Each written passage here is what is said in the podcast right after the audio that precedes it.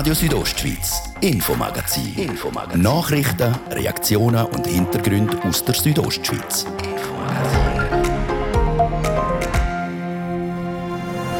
So viele Beratungen wie noch nie in den letzten zehn Jahren. Die Opferhilfe Graubünden hat letztes Jahr fast jeden Tag einen neuen Fall hineingekriegt. Es ist ganz wichtig, äh, daran zu denken, wir haben hier nicht einfach Zahlen, die wir aneinander eilen, sondern das sind Schicksale dahinter, Schicksal von direkt Betroffenen, aber auch von ihren Familienangehörigen. Inwiefern der Anstieg der neuen Fälle von Gewaltberatungen mit dem Corona-Lockdown und Homeoffice zu tun hat, geht hier bei uns. Denn die Bündner Landwirtschaft soll grüner und weniger fossil werden. Traktoren mit Strom betreiben, ist das realistisch? Wenn wir äh, leistungsfähige Traktoren brauchen, haben wir einfach bei dieser Art von Fahrzeug keinen Platz für die Batterien. Wir haben aber auch herausgefunden, wie man das ökologische Problem umgehen könnte. Und so hat es heute vor genau 32 Jahren zu Berlin tönt. So geht zu Bruch und nichts anderes.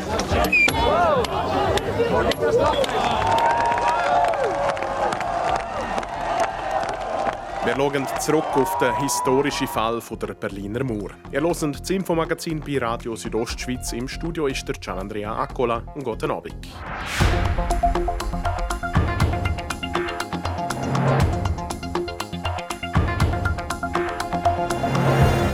Das kantonale Sozialamt das hat heute so viele neue Beratungen bei der Opferhilfe Graubünden bekannt gegeben wie die letzten zehn Jahre nicht. Im Jahr 2020 haben sich insgesamt 358 Menschen neu an die Opferhilfe gewendet, um eine Gewaltberatung zu kriegen. Also fast eine Person pro Tag vom ganzen letzten Jahr.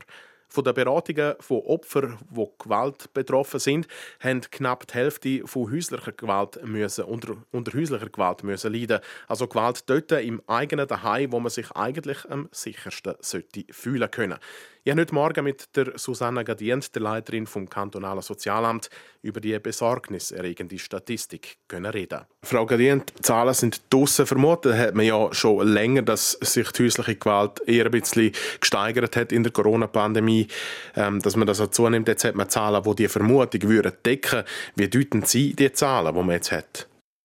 Die Neuaufnahmen die unterliegen gewissen Schwankungen. Wir haben jetzt einen Höchststand ähm, wir können aber im Moment noch nicht genau sagen, aus welchen Gründen das, das zustande kommt.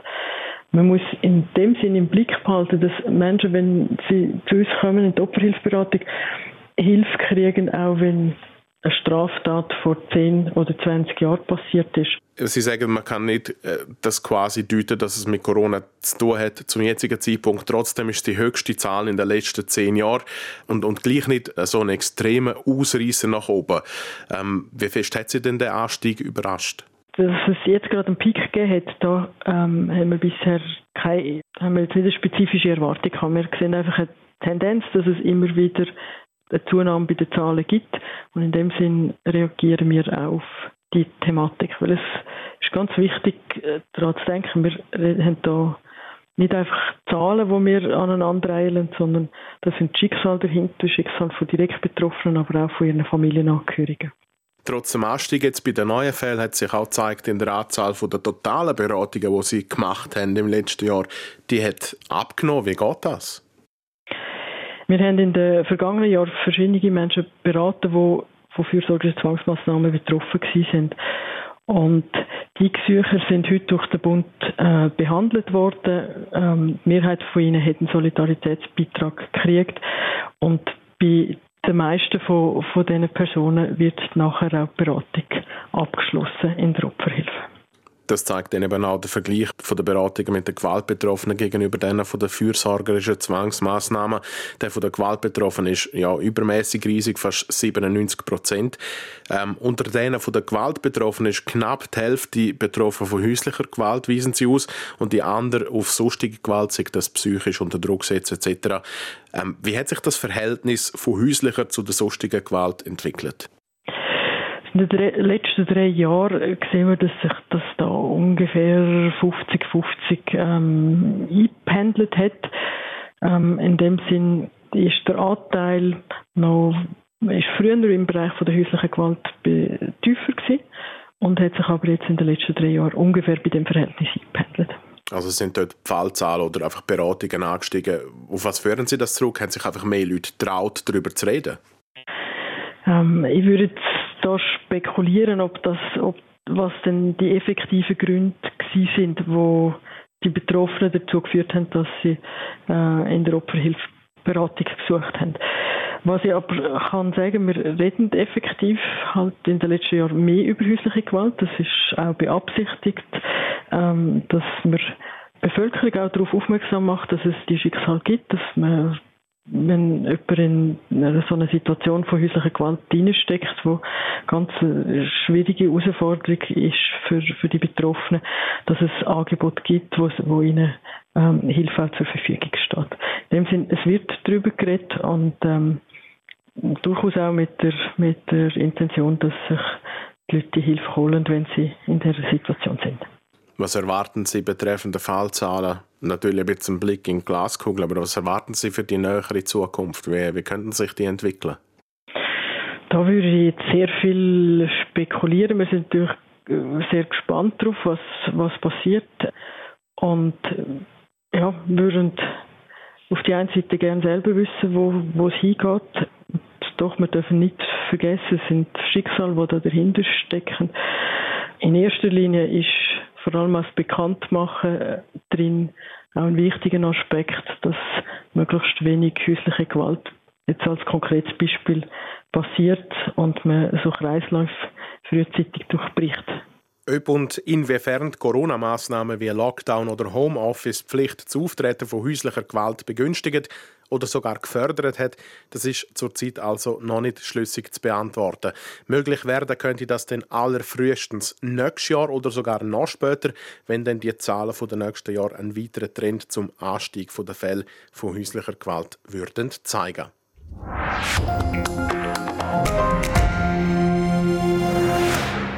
Graubünden verfolgt ehrgeizige Ziele im Bereich klimaneutrale Landwirtschaft. Vor einem Jahr hat der Kantonspilotprojekt gestartet, um in der Landwirtschaft der CO2-Ausstoß jedes Jahr um die Hälfte zu reduzieren.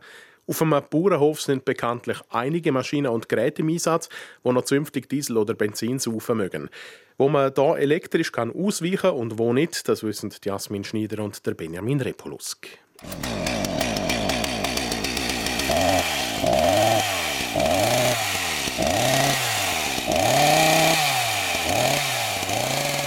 So haben die Kettensägen bis jetzt tönt.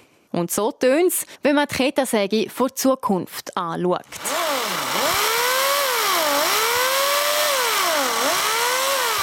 Es ist der Klang von einer elektrischen Motorsage. Der Mann, der das Instrument bedient, ist der Andreas Meli, Chef vom Landsmaschinenhändler Meli in Chur. Laut ihm hat die Elektrifizierung von Geräten und Maschinen die Landwirtschaft erreicht.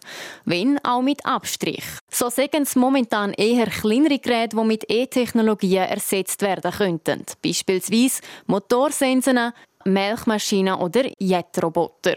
Bei den grossen Spritfressern, den Traktoren, gibt es noch kein Modell. Zu gross ist die Leistung, die ein Traktor aufbringen muss. Wenn wir leistungsfähige Traktoren brauchen, haben wir einfach bei dieser Art von Fahrzeug schlichtweg keinen Platz. Also wir haben keinen Platz für die Batterien dann ist die Zeit, wo wir unterwegs sind, sicher ein Problem, das bei Autos und Lastwagen viel einfacher zu lösen ist. Andreas Mehli glaubt darum auch, dass die E-Traktoren ein Nischenprodukt bleiben werden.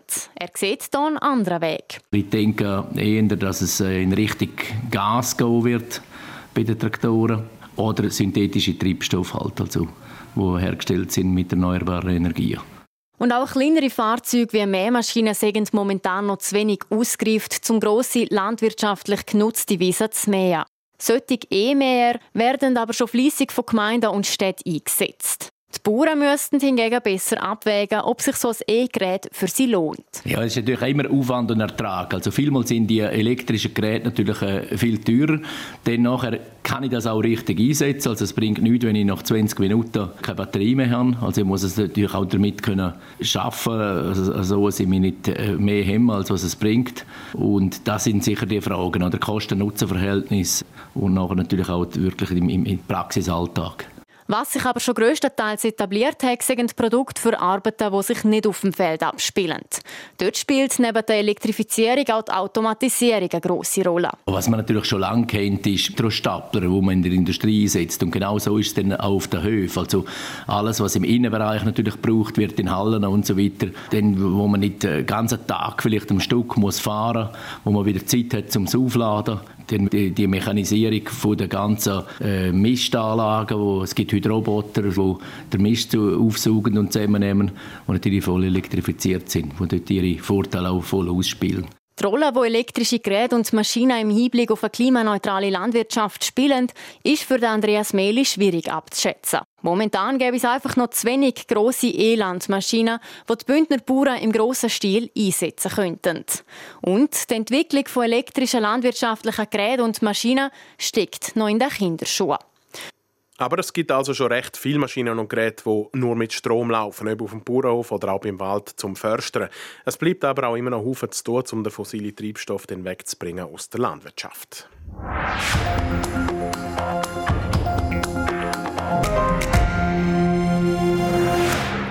Heute ist ein ganz besonderer Tag in der Geschichte der Welt. Und zwar gehen am 9. November 1989 die innerdeutschen Grenzen auf. Es ist der Tag vom Fall der Mauer. Der Michael Brünker mit einer Zusammenfassung der Vorkommnisse von dem Tag. Es ist 9 Uhr am Morgen. Vier Offiziere vom Ministerium des Innern und der Staatssicherheit kommen im Innenministerium zusammen, um den Auftrag vom Politbüro gemäss einer neuen Ausreiseregelung zu entwerfen. Schnell ist sich der Kreis einig, dass zukünftig alle Einschränkungen bei Anträgen auf eine ständige Ausreise aus der DDR wegfallen sollen. Die Diskussion über dieses Thema hier in diesem Kreis der vier, wie wir hier zusammensaßen, brachte ich etwa wirklich das Argument ein, dass es doch nicht sein könnte, dass die Leute, die das Land für immer verlassen wollen, das sofort können, aber diejenigen, die mal ihre Tante in Hamburg besuchen wollen und wiederkehren wollen, das nach wie vor nicht dürfen. So der Oberst vor Volkspolizei, der Gerhard Lauter. Reisen und Ausreisen sollen nach wie vor beantragt werden müssen. Als Reaktion vor Bevölkerung rechnet die Staatssicherheit mit einem Ansturm, aber nicht auf die Grenzen, sondern auf die Genehmigungsbehörde, sprich Volkspolizeikreisämter. Hier geht es ja gar nicht um den Wegfall der Grenze. Hier geht es ja gar nicht um den, sage ich mal, Abriss der Mauer. Hier geht es um eine wesentliche Erleichterung der Besucherregelungen. So der MFS-Generalmajor vor DDR, der Gerhard Niebling. Ein Sprung führen. Am 4 tritt der Generalsekretär Egon Krenz vor das SED-Zentralkomitee und verlässt der Reiseregelungsentwurf, wo ihm jetzt als Beschlussvorlage vom Ministerrat inklusive Pressemitteilung vorliegt. Beschluss zur Veränderung der Situation der ständigen Ausreise von DDR-Bürgern nach der BRD über die CSSR wird festgelegt. Erstens. Die Verordnung vom 30. November 1988 über Reisen von Bürgern der DDR in das Ausland findet bis zur Inkraftsetzung des neuen Reisegesetzes keine Anwendung mehr. Nicht einmal drei Stunden nach dieser Ankündigung vom Egon Krenz wird am 10 vor 7 am Abend eine internationale Pressekonferenz in Ostberlin abgehalten. Der Günter Schabowski gibt die neuen Reiseregelungen bekannt. Also Privatreisen nach dem Ausland können ohne Vorliegen von Voraussetzungen, Reiseanlässe und Verwandtschaftsverhältnisse beantragt werden. Die Genehmigung werden kurzfristig erteilt. Das tritt nach meiner Kenntnis ist das sofort. Unverzüglich. Ja, blöd nur, dass das gar nicht stimmt.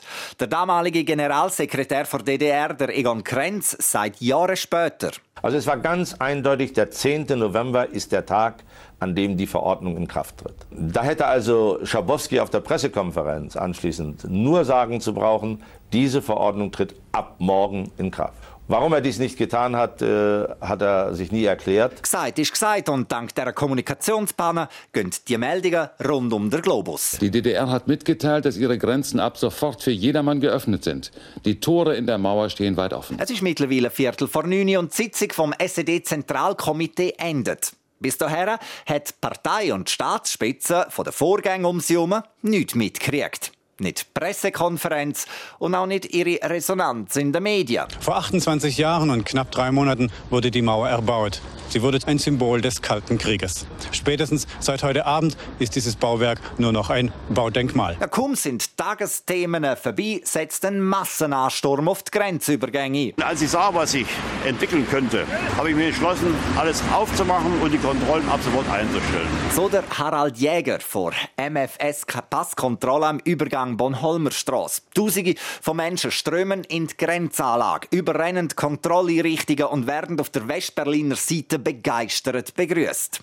Bis gegen Mitternacht wird die Öffnung von allen Berliner Übergängen erzwungen, teilweise sogar von Westberliner. Auch wenn die DDR für seine Bürger wieder offen ist und an einer Koexistenz von BRD und DDR eigentlich nicht im Weg stehen würde, geht der 9. November mit dem Fall vor Mur in die Geschichtsbücher als Tag vom Ende der DDR. Ein Rückblick auf den deutschen Mauerfall am 9. November 1989, heute vor ganz genau 32 Jahren. Das ist Radio Südostschweiz mit dem Infomagazin. Im zweiten Teil widmen wir uns der Schweizer Nazi. Die steht vor einem wohl entscheidenden Qualifikationsspiel auswärts gegen Italien und die Nazi die hat massive Personalsorgen. Das gerade noch ein bisschen Werbung und der Kurznachrichten mit Wetter und Verkehr. Hey, schon genug Power für die Halfpipe?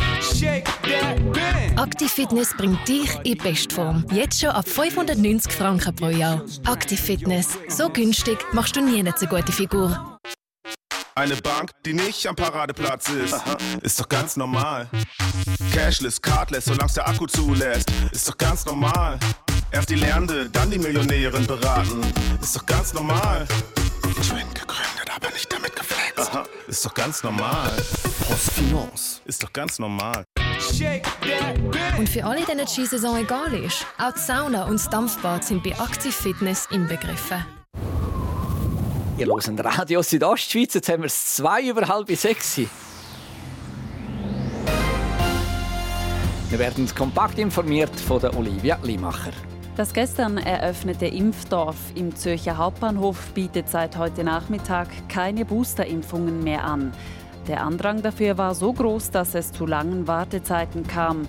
Ab morgen Mittwoch können für Auffrischungsimpfungen Termine in Impfzentren und Apotheken gebucht werden, wie die Stadt mitteilt. Im St. Gallischen Sevelen hat heute Morgen ein 23-jähriger Mann auf der Bahnhofstraße ein siebenjähriges Kind auf dem Fußgängerstreifen angefahren. Beim Auto waren die Scheiben vereist. Das Kind wurde leicht verletzt und musste ins Spital gefahren werden. 2018 wurde von den zehn größten Schweizer Städten der Verein Nexpo gegründet. Damit werden diese für die erste dezentrale Landesausstellung der Schweiz. Neben Chur tritt nun die Oberengadiner Gemeinde Pontresina als zweites Bündnermitglied bei. Es vertritt damit den rätoromanischen Sprachraum innerhalb der Nexpo. Ins Ausland im osttürkischen Malatya ist ein Gebäude eingestürzt und hat mehrere Menschen unter sich begraben. Die Rettungskräfte vermuten unter den Trümmern noch etwa 20 Menschen, heißt es von der staatlichen Nachrichtenagentur Anadolu. RSO Wetter. Nach einem wunderbar sonnigen Spätherbsttag gehen wir jetzt an einem klaren Abend und einer klaren Nacht entgegen. Das heisst dann auch, es gibt eine kalte Nacht. Das Quecksilber das sinkt im Churer Rheintal auf rund 3 Grad, in der Landschaft Davos auf minus 6 und im Oberengadin sogar auf minus 8 Grad. Morgen wird es dann nochmal sehr sonnig und abgesehen von ein paar hohen Wolken auch meistens wolkenlos. Das bei Tageshöchsttemperaturen von 13 Grad im Churer Rheintal. In diesem Dies gibt es 8 und in Bivio 7 Grad. Verkehr. Präsentiert von der Tüst AG in Chur. Ihre Fachmann für Dienstleistungen im Bereich Elektrowerkzeug. tüstag.ch Stau oder stockender Verkehr aktuell in der Stadt Chur und zwar auf der Masanzerstraße stadtauswärts, dann im Bereich Autobahnausfahrt Chur Nord stadteinwärts. Im Bereich Postplatz Welsdörfli und auf der Kasernenstraße in beide Fahrrichtungen. Ihr braucht Chur also im Moment stellenweise bis zu 10 Minuten länger. Und dann haben wir noch eine Meldung zum Schienenverkehr. Die Albola-Strecke der RHB die ist immer noch unterbrochen zwischen Tiefenkastel und Filisur. Das wegen einem Gleisschaden. Es fahren dort Bahnersatzbus. Der Unterbruch der dauert noch voraussichtlich bis Betriebsschluss. Das wäre es für den Moment. Weitere Meldungen haben wir keine. Allen unterwegs weiterhin eine gute und sichere Fahrt. Und damit zurück in die Redaktion zum Gianandrea Accola.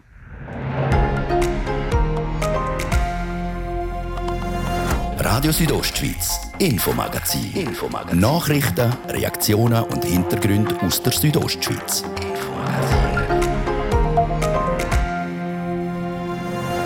Kaum ein Krankheitserreger ist zuletzt mehr erforscht worden als das Coronavirus. Eine neue Studie kommt jetzt zum Schluss, dass Patienten, die Antikörper haben im Blut, aber gar nicht wissen, dass sie eine Infektion hatten, dass die auch Long-Covid-Symptome haben. Welche Symptome sich denn bei denen am stärksten zeigen, das hören wir gerade als nächstes. Und die Schweiz steht vor dem wohl alles entscheidenden WM-Qualispiel auswärts gegen Italien.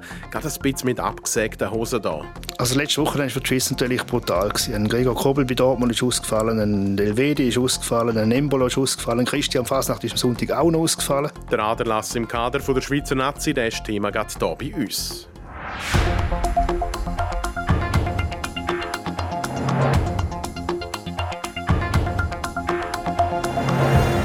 Je schwerer Leute an Corona erkranken, desto häufiger leiden sie später auch an Long-Covid-Symptomen.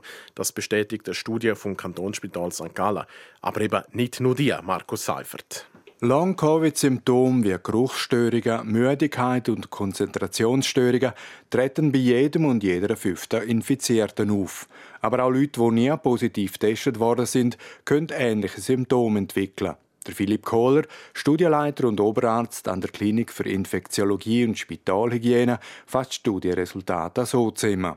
Patienten, die ähm, Antikörper gegen SARS-CoV-2 haben im Blut, aber gar nicht wissen, dass sie eine Infektion hatten, also keinen Abstrich hatten, dass die auch Long-Covid-Symptome haben, nämlich vor allem Geruchsverlust und interessanterweise auch Haarverlust.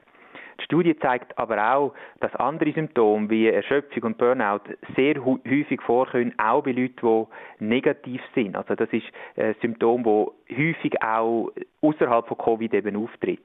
Die Studienresultate liegen Radio Südostschweiz vor, sind bis jetzt aber noch nicht veröffentlicht worden. Zuerst müssen sie noch von Fachleuten überprüft werden. Im Gegensatz zu anderen Erhebungen sind nur Leute aus dem Gesundheitswesen befragt worden, auch die, die keinen positiven Corona-Test hatten. Das unterscheidet die Studie von vielen anderen Studien zum Thema. Wir haben also einen grossen Teil äh, von der, von der Teilnehmer, wo eben negativ ähm, getestet worden ist. Also wir haben Antikörper bestimmt bei allen von diesen 3300 Teilnehmenden und, äh, und rund drei Viertel sind eben negativ gesehen. Und wir haben auch bei denen gefragt, wie viele von diesen Symptomen das sie haben. Und das Erstaunliche, mehr als die Hälfte der Befragten, die nie Corona-positiv getestet waren, haben typische Covid-Symptome angegeben. Nochmal der Infektiologe Philipp Kohler. Rund ein Viertel von diesen Teilnehmenden sind tatsächlich positiv gesehen. Long irgendein Symptom haben 78 Prozent von allen Patienten angegeben, die, Covid hatten. Und von denen, die negativ sind, sind es doch auch 52 Prozent Eine weitere Bestätigung aus der St. Galler Studie: Männer erkranken zwar häufiger an Corona, aber Frauen leiden häufiger an Langzeitfolgen. Warum das so ist, das ist noch unklar. Es zeigt sich aber auch, dass die Pandemie Spuren hinterlässt, nicht nur bei denen, die Corona durchgemacht haben dass ähm, eben gewisse Symptome wie Erschöpfung und Burnout eben sehr häufig sind bei Spitalmitarbeitenden, jetzt unabhängig von Covid. Ich denke, das ist eine, das ist eine wichtige Erkenntnis. Und das andere ist auch äh, das Signal, das wir gesehen haben, dass eventuell sportliche Betätigung könnte ähm, schützender Faktor sein vor gewissen Symptomen. Ich denke, das muss man jetzt in weiteren Studien anschauen, aber das ist ein sehr spannendes Resultat und, und dem muss man unbedingt nachgehen. Zusammengefasst, vermeintliche Long-Covid-Symptome wie Müdigkeit und Erschöpfung, die treten also auch bei Leuten auf, die nicht erkrankt sind. Und Geschmacks- und Geruchsstörungen oder Haarausfall kann es auch bei mildem oder sogar symptomfreiem Corona-Verlauf geben.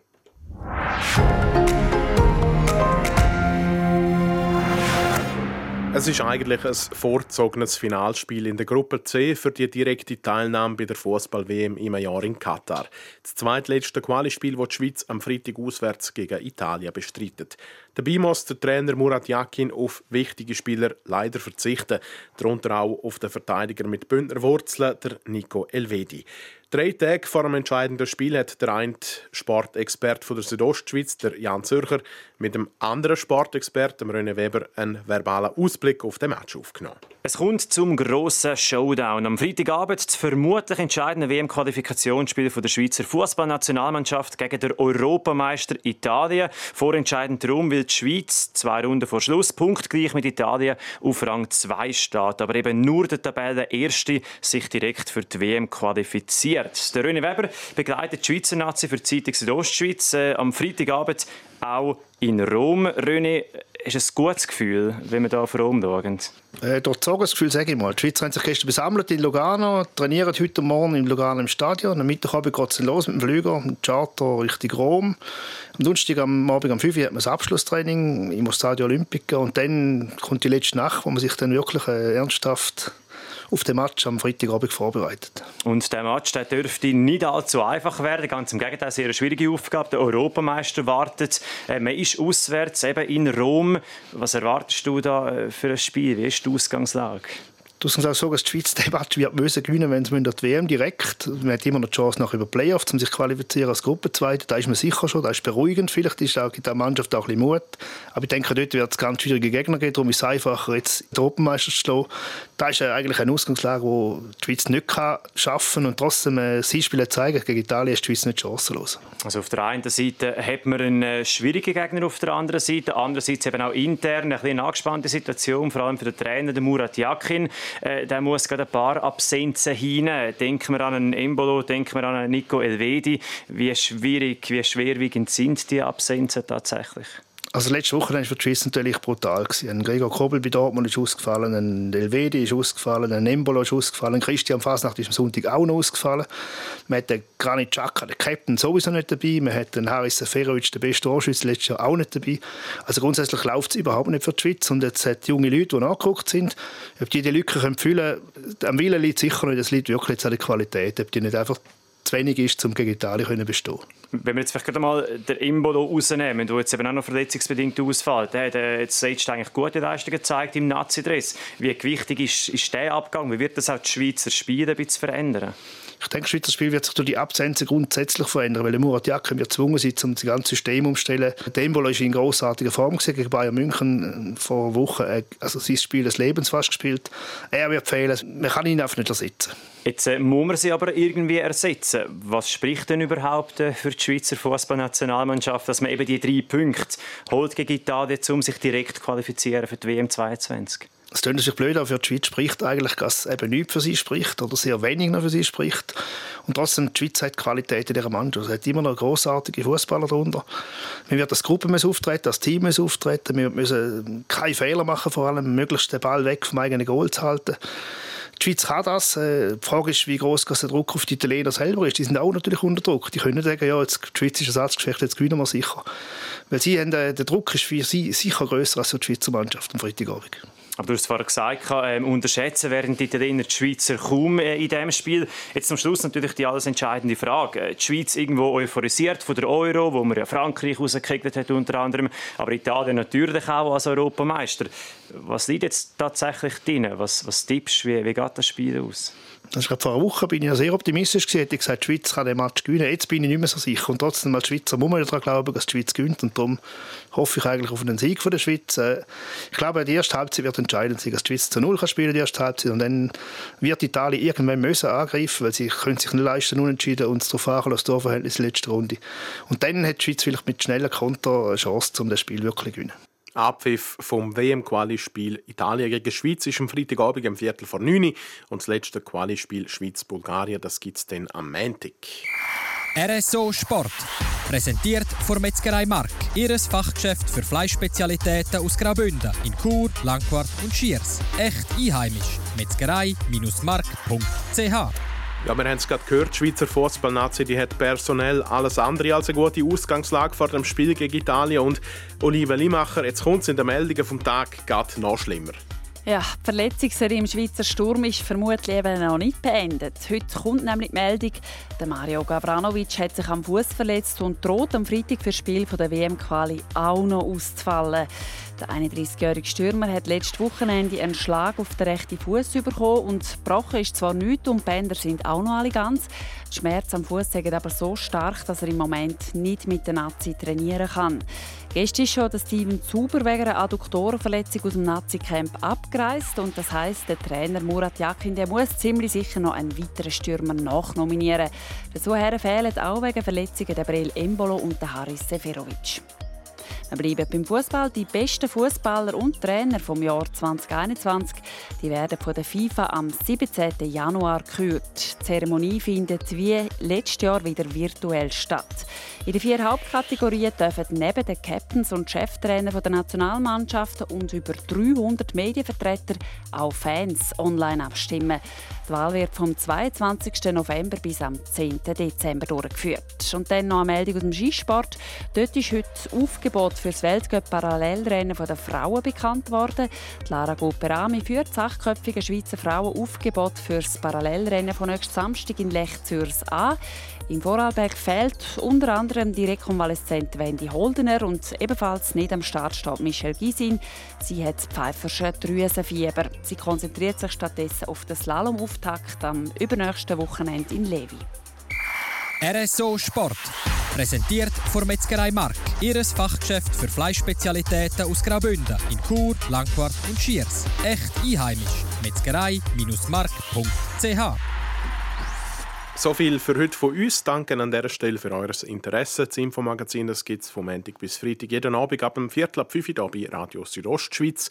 Jederzeit im Internet unter südostschweiz.ch radio zum Nachlesen und natürlich als Podcast zum Abonnieren. Im Studio war Gian Andrea Accola. Einen schönen Abend. Radio Südostschweiz, Infomagazin. Infomagazin. Nachrichten, Reaktionen und Hintergründe aus der Südostschweiz. Infomagazin.